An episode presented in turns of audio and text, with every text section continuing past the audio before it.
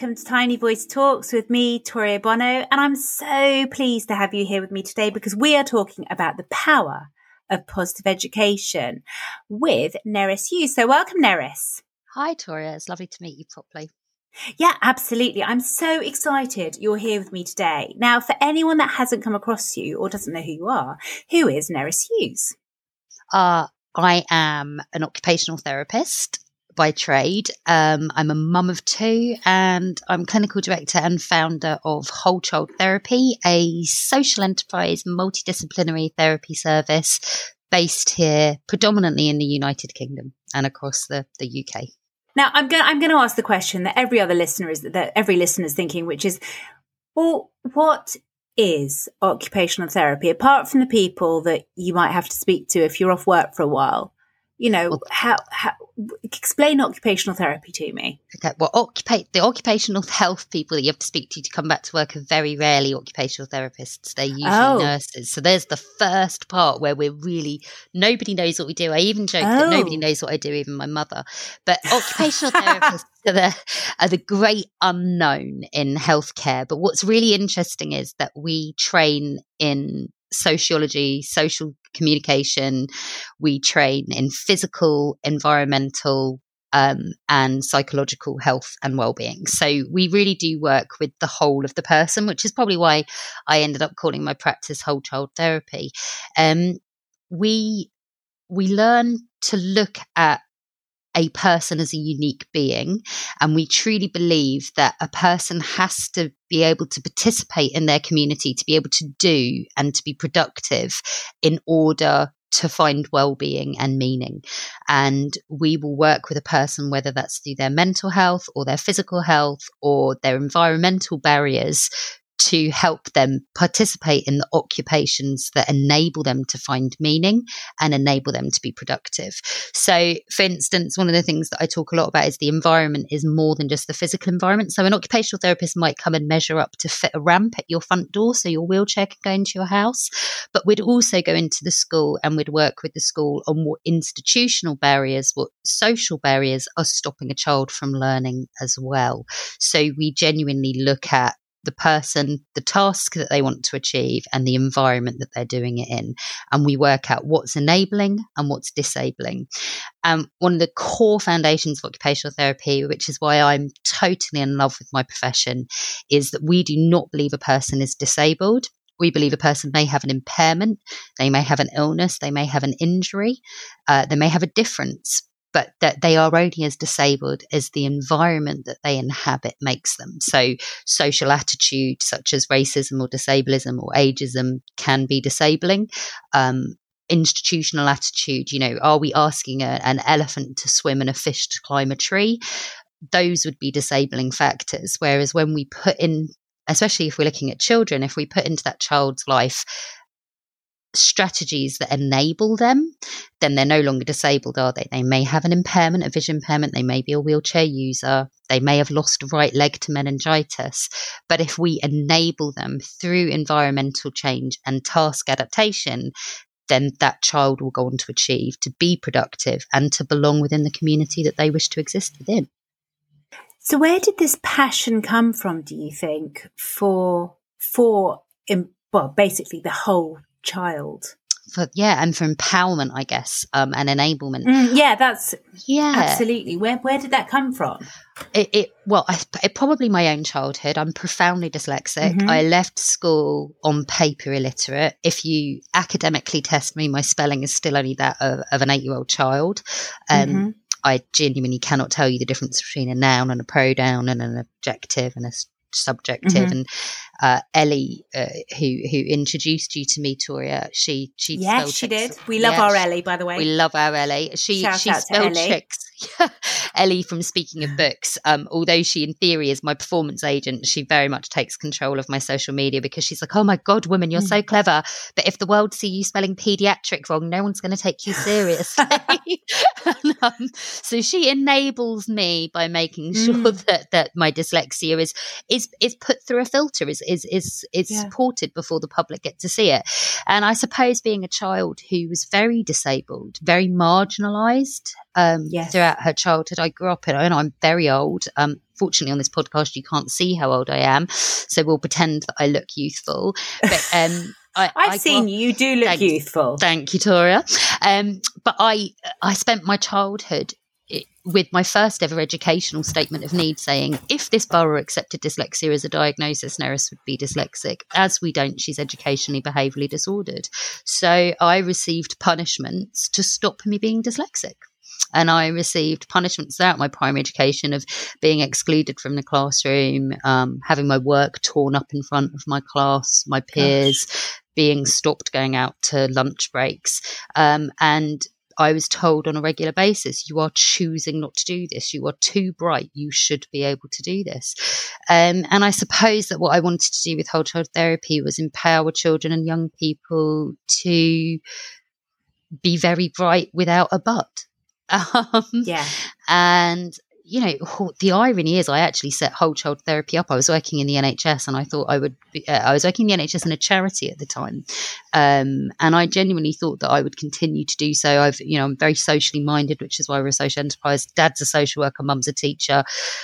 Didn't, you know, ever think I'd be in the private sector, mm. which so I'm, i suppose I straddle the private sector by being a social enterprise. But I, I genuinely thought that I would be in the private public sector forever and until my own son like his mum didn't fall far from the tree profoundly dyspraxic yeah. borderline dyslexic really bright very ADHD in his personality type and the way his body moves and he is, um, and got very little help. And the day his SENCO tore his work up in front of his class, I realised that nothing had changed. In the 25 years since I'd been at school, nothing had changed. Yeah. Um, and so I suppose I, we, we joke that whole child therapy was set up by the very angry woman with a swing in a church. What did young Nerys need? What what did you need in that classroom? Um, apart from not having your work torn up, and apart from your, you know, and also what did your son need? What does that look like in the classroom if we're actually applying that whole child therapy, that occupational therapy approach to it?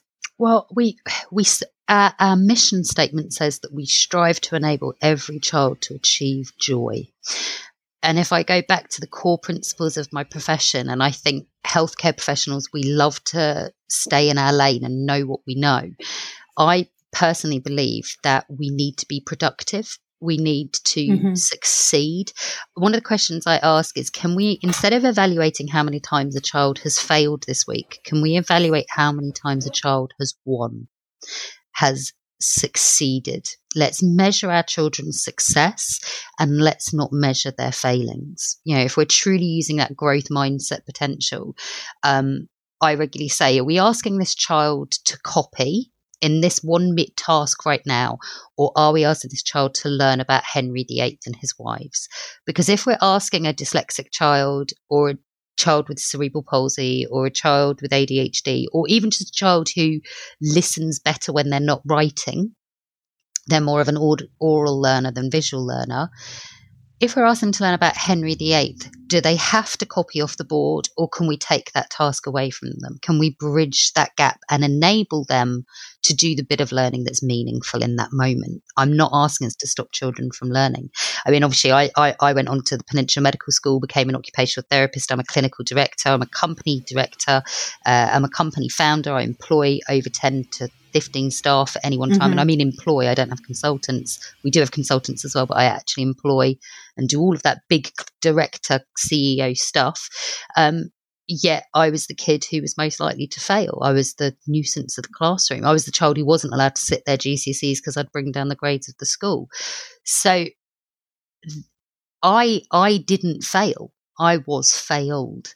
Um, and what little Nerys needed was an opportunity to win because I spent a very long time not believing I could be successful at anything. You know, luckily enough, I'm stubborn enough and obstinate enough that that I sort of didn't believe that and went on to stamp my foot and get myself to medical school. But it's there are many, many children who are being made to feel like they fail. Um, and I think that we need to look at the power of enabling them and how useful those enablement strategies are, Toria. So the, the strategies that enable the kiddo who is different are really powerful for the other children too.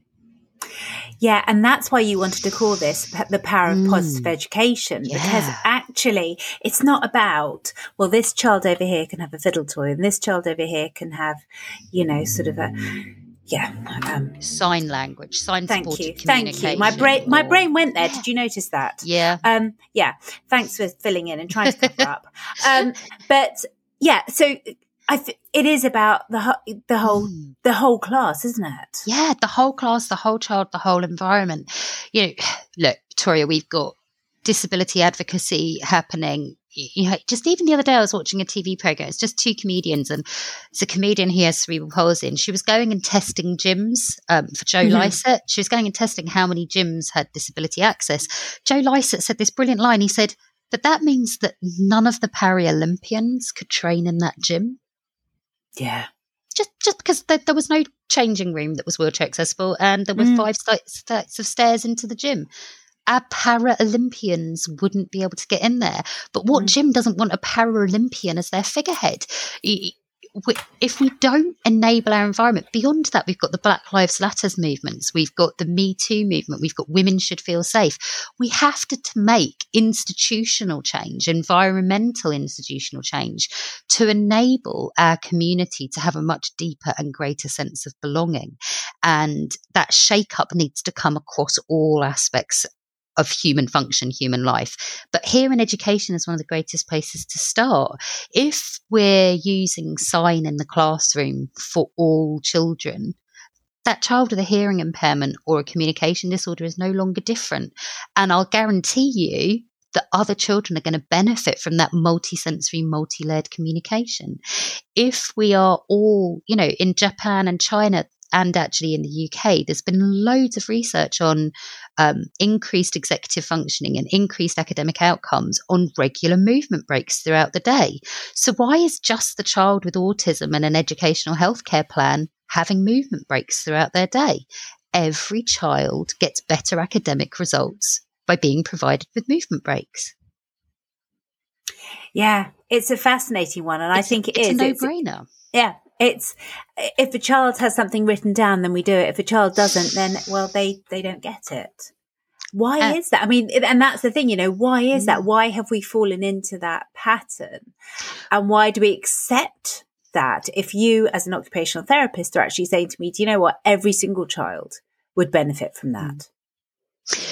Um, I think because we we're fixed on evidence based practice, aren't we? We're fixed mm-hmm. on, um, and, and, and evidence based practice is incredibly powerful, and I do not move away from it. But one of the things that I was really lucky to learn early in my career was um, in, in occupational therapy, we have these brilliant researchers, Mattingly and Fleming, who looked at clinical reasoning of occupational therapists because occupational therapists are so different to everybody else on the job. Because we do, you know, we're, we're we're jokingly the jack of all trades, the master of none, because we do a bit of everybody else's job. So we might work with a kiddo on their handwriting, or we might work with a kiddo on their communication, or we, we might work with a kiddo on their community access. And everybody else in the team is going to argue that that's partly their job too. So the, the OT has always done a bit of everything, which gives us a whole perspective. And um, I think one of the things that, that that we look at in evidence-based practices and OT for our clinical reasoning is this sort of this conditional reasoning, this knowing from previous experience with somebody or being able to pull from another professional's research body why that's meaningful. So in our OT reports at Whole Child Therapy, we reflect on a child's Erikson stages of development, their psychosocial stages of development. We pull in from this psychological frame of reference and we use the psychologist's evidence base to advocate our own work and as a template for us. And because OTs are so used to borrowing other people's evidence base, we're really good at sort of making a cocktail of something else, like the you might want to call it the Frankenstein of education mm. and health. But we pull together from these other bodies, so we're we have a broader evidence base, I think, than teachers or, or, or psychologists are necessarily allowed to draw from. And I think that might be the biggest problem because we're saying, well, it isn't evidence based. Well, it is evidence based because if we look at this other research that isn't from education but is from physiotherapy in Japan, we can use, we are allowed to use that evidence base. So I think allowing ourselves to be progressive by using other people's research is one of the things that I would encourage educators and schools and SENCOs and, and school leaders to do a bit more of. It's okay that it wasn't a teacher or it wasn't in t- published in a test that you're finding this data and using this data meaningfully. So I hope that answers that question, Tori, because I kind of went off on a tangent, but very much so. It's about, I think, broadening our lens and looking wider. And I'm very, very lucky. I work on an inter and transdisciplinary team. So every day I'm submerged with SENCO's parents, children themselves. Um, I'm working with speech therapists, psychologists, play therapists, psychotherapists. So I have such a broad lens that I apply to what I think of as an evidence base or what I think of as a working strategy. And I think the difficulty for education is we have this very structured curriculum, this very standardized testing, we have this very linear concept of what outcomes are. What's super interesting is when I talk to people like yourself, Toria, who are educators, or my own mum who was a teacher, none of you actually believe that that one way does fit all children and all of you are desperate to break the shackles. So it's yeah. how do we how do we break those shackles? How do we redefine it? I, I, I, do think it's about borrowing knowledge from others. So you and I got to have a little chat earlier, and we were talking about zones of regulation. Yeah. Um, and you were saying that that's a curriculum. It's called a curriculum specifically so teachers um, and parents can use it. But that was devised by a team of speech therapists and occupational therapists, very clever ones actually over in Australia.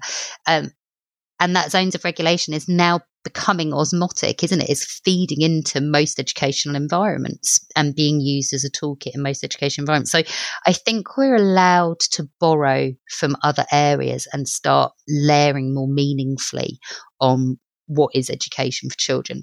And I would argue that belonging, participating, and doing should be the fundamental drive for all humans, um, and especially for children belonging, participating, and doing. Absolutely. Mm. I now want you to talk to the class teacher in me because, you know, SENCOs know all about occupational therapists. They also know all about the various things that are out there. But as a class teacher, you know, I don't always know what's out there. And if you're, eh, you know, and we will have early career teachers as well listening to this mm. who won't know what's out there. So what sort of things you know are out there to support the children in our classes and i know you're going to say a myriad of things but you know what i mean yes and no i think i think one of the one of my girls WhatsApped me last week and she said, Nerys, I've just listened to a Brene Brown podcast where she's talking mm. to a psychologist, and I don't have it. I'll have to try and find it for you, Toria. But Brene was talking to a psychologist, and the psychologist started to look at her outcome measures through clients' laughter.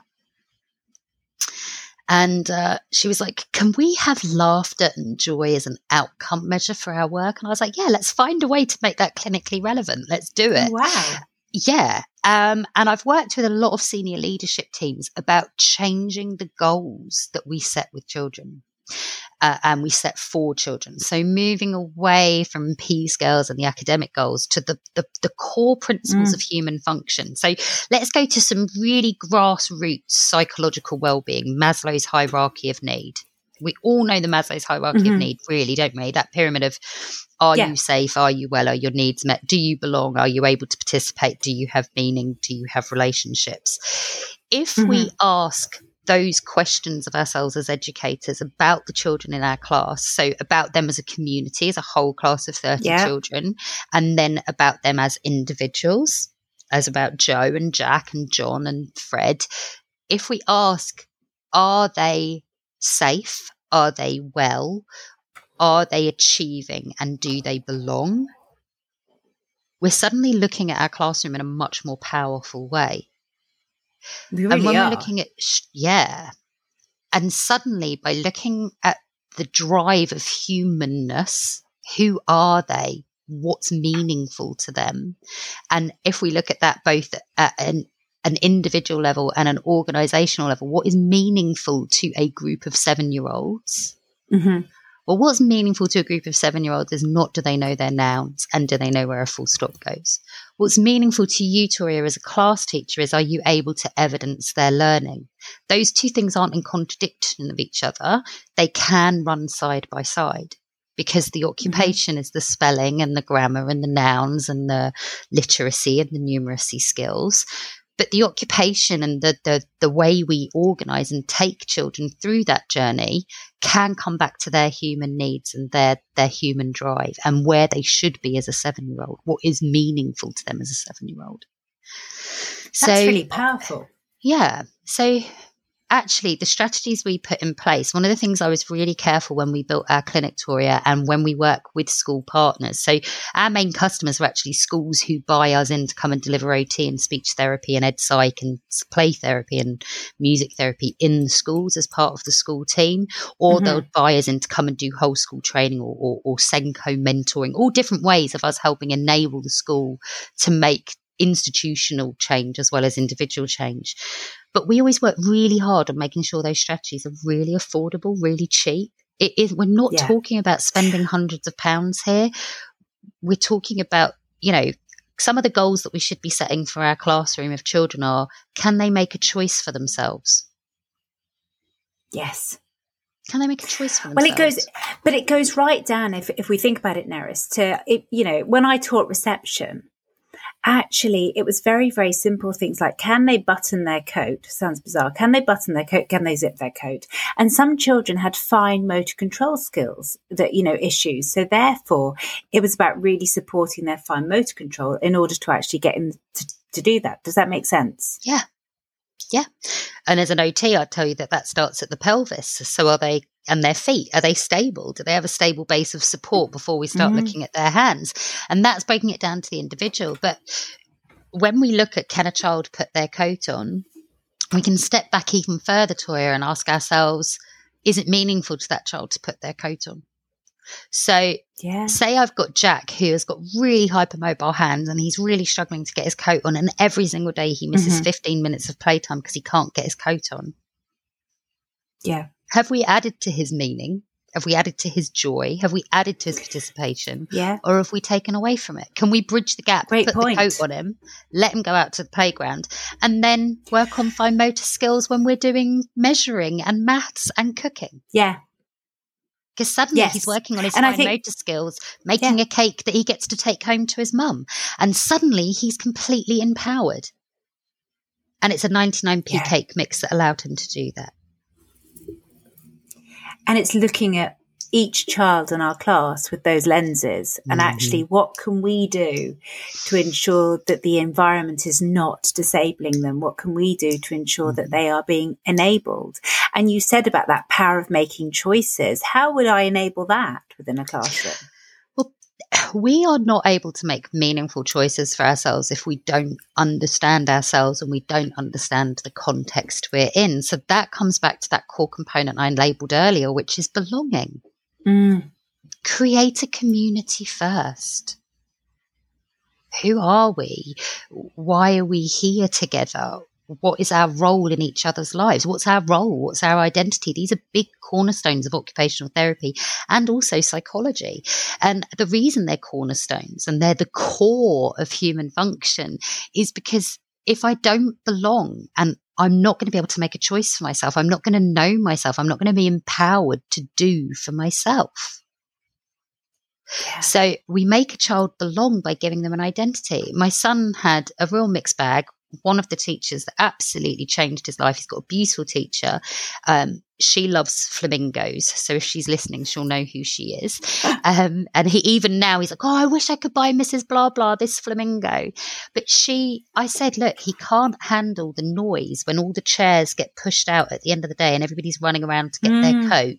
He gets really disorganized, then he's last out, he comes out in a mess, he comes out without his homework and he comes out overstimulated is there anything we can do? I don't know your classroom. You do. What can we do? And she went, do you know what? I could, at break time, he could go and cut the fruit up and get out 10 minutes early. He'd go and wash the fruit for, for, for break time. Yeah. And then at the end of the day, what he could do is go and put the leftover fruit in a bowl and hold it out in the playground as they leave so the children can take any of the spare fruit home. So we got him out of the classroom, but most importantly, what she did is she gave him a meaningful job. He had a job. Yeah, I he, love that. He was the fruit king And everybody wanted to chat to him at the end of the day because he had the fruit and he had a job and he had direction. Even better, because he obviously he had he's dyspraxic, his fine motor skills. He got to sequence a task. He got to carry out the motor steps. He got to execute a plan every day. Mm. But most importantly, if you, do you know what he loved? I mean, he was only little at the time. He loved being somebody important. Yeah. He went from being the last kid, the kid that got knocked over, the kid that was disorganized, the kid that didn't couldn't achieve, to being the king of the fruit. And that was where she gave him meaning and she gave him an opportunity to belong. And everything else fell into place for him there. Then we stopped having the meltdowns as he came back in from break time. We stopped having the meltdowns as he transitioned home. He belonged and he still loves her five, six years on because of that sense of belonging she gave him. That's amazing. I like Mrs. Flamingo. We no. love Mrs. Flamingo very much. She, yeah. But if every child was considered in that way. And I and I, I think what you said that is so powerful is about the meaningful job. It's not just about sending the child to the locker or whatever five minutes mm-hmm. early or somewhere, you know, just for them to, you know, not know what they're doing because actually that can be just as disorientating. But mm-hmm. actually to give them a meaningful job so that they feel purposeful. And as you say, to be the king of fruit, what power fruit. to hold. Yeah, yeah, those pears were his master. you know, he was the master of the pears. But, you know, we've got wiping down the board. We've got taking in lots of the schools we work in, we have a thing called the very important tray. And it genuinely, because we know, don't we, that children that have sensory processing disorder do really well if they do heavy lifting and they carry something heavy. It's very calming, mm-hmm. very organizing. So we have a couple of sort of heavy Argos catalogues stuffed under a file that has written all over it very, very important, highly important documents enclosed very, very important documents for your eyes only. And we get these kiddos to take them from one classroom to the other. And it, it can be every kid has a go at it. Um, but if that mm. kid just needs five minutes out, five minutes in quiet, instead of saying, okay, we're going to take you out now, we're going to give you five minutes of quiet, we go, oh, I'm so sorry, John, I just need you to carry the very important tray to Mrs. Blah Blah's office can you go down mm. and do that? And Mrs. Blah Blah knows it's coming and she opens it up and she goes, Oh my goodness, I so needed this document. That was so important. Thank you so much. Let me put another document in that file. It's really important that you get that back to Mr. Johnson. And they take that to Mr. Johnson and so on and so forth we can empower children in really beautiful, affordable, and I know that's key sustainability. I run a social enterprise, sustainability is our key objective. How do we do this affordably? So, one of the things we do in our classrooms, we go in and we work with the classroom teacher. We identify some of the children's sensory needs. We talk about the sensory differences within the classroom, and then we make a sensory strategies box, which has mm. the zones of regulation cards, it has move and sits, it has fidget toys, it has breathing exercises, it has all all the things that we know help a child calm, regulate, and learn. And we put those into the classroom, and then we go in and talk to the children about what each of those strategies affords them. Nearly every child will dive into that box to help them find a strategy. And I think the most important yeah. part of that is valuing that the children children really want to learn. So if you look at the key principles of whole child therapy, we always talk about every child wants to win and do well. Every child wants to prove to you that they're a good boy or a good girl or a good child. Mm. Every child wants to get better. Children are so innately driven, so much more than grown ups. They're so much braver than grown ups. They're so much more driven than grown ups. They're so much more capable of learning than grown ups. So we have this beautiful opportunity during childhood and youth to make these changes, to grow these beautiful minds. And so if we go into every situation, the child and go, right, they're telling me a story. They really want to succeed. So why aren't they? That I think one of the most environmentally disabling things I ever hear is, oh, he just doesn't want to do it. Oh, he'll only do jobs he really wants to do. Oh, he hates sharing. And I remind everybody, but so do grown ups. Like, Toria, you do not do a job you don't like. What no. happens when you don't like the job you do? You hand in your notice. mm. yeah, Children don't right. have that opportunity. Um, you know, when we talk about a child doesn't like to share, well, if I leant over the desk and stole your, you know, helped myself to your Starbucks, which obviously I do to my partner and my sister. Oh, but, uh, I, I, I am. I don't know if you've ever seen the episode of Joey and Friends when someone takes his chip but yeah. I am that person. Like yeah. I don't do sharing of food. I I never have. If I no. if anyone ever sees me with a bowl of chips, don't even ask me to have one because yeah. I won't give you one. So why are we asking you know, a four year old to do it? well, it is. And how often do four year olds get? To, yeah, yeah, to share. But why? It, it's really interesting. Why? Why? Why is that a curriculum target? You don't want to do it. I don't want to do it. Joey didn't want to do it. Uh, it I would why not does that, that curriculum target now. No, but why does why does a child have to achieve that to belong? Why can't we empower them by saying that they're able to make a choice? There's a real reward in giving somebody mm. else a gift, isn't there? So if a child isn't sharing, help them learn yeah. the pleasure of giving away by getting them to make something for their friend, uniquely for their friend, uniquely for somebody else.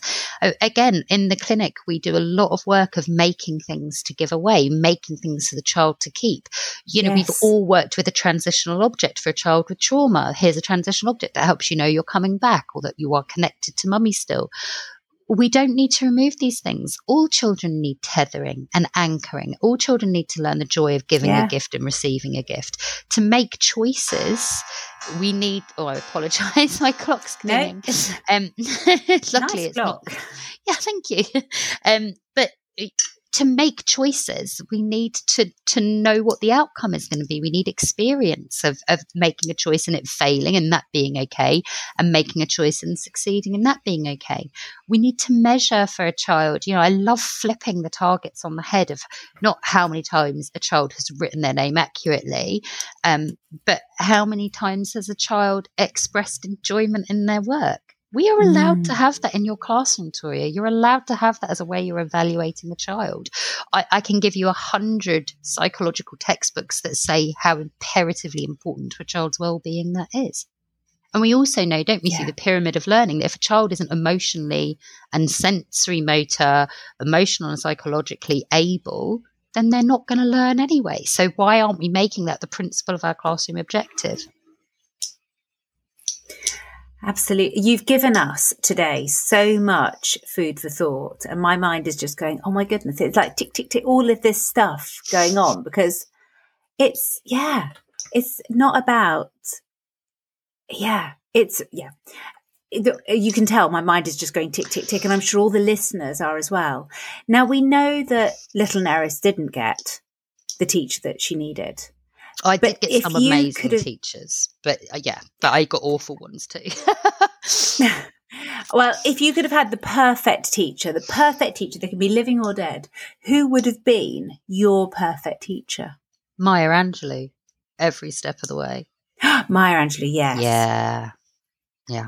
Yeah. But because her innate sense of belonging, her innate sense of striving through failure, her innate sense of accountability. You know, this is me, this is what I'm accountable mm. for, and I'm not going to wear accountability of other people's actions in my life. Her ability to look for the beautiful and to rise to raise those around her up as well as herself. Uh, yeah, she she is one yeah. of my life teachers, and I and I find her incredibly empowering and humbling. What brilliant answer. Nerys, you have been an absolute delight to talk to, even Thank though my head you. is now exploding with everything Sorry. I want to do in the classroom. It's um, okay. You do yes. know you've got a wonderful opportunity, Toria. I am going to let you know that recovery curriculum from COVID is one of the greatest educational opportunities we've ever had. Um, it's one of the greatest opportunities for us as educators to focus on mm. well-being, mental health, connection, community, belonging. Um, it's been a really, really hard ride. Schools and senior leadership teams have been so crippled. I'm so in admiration of senior leadership teams and educators. But this is our opportunity to sort of put our foot down and say, let's recover the human first and the curriculum second. Human first, curriculum mm. second. Yeah. Nerys Hughes, you have been a delight to talk to. Thank, Thank you. you so much for coming on Tiny Voice Talks. Oh, thank you so much, Tori. It's lovely to meet you. I can't wait to see you again soon.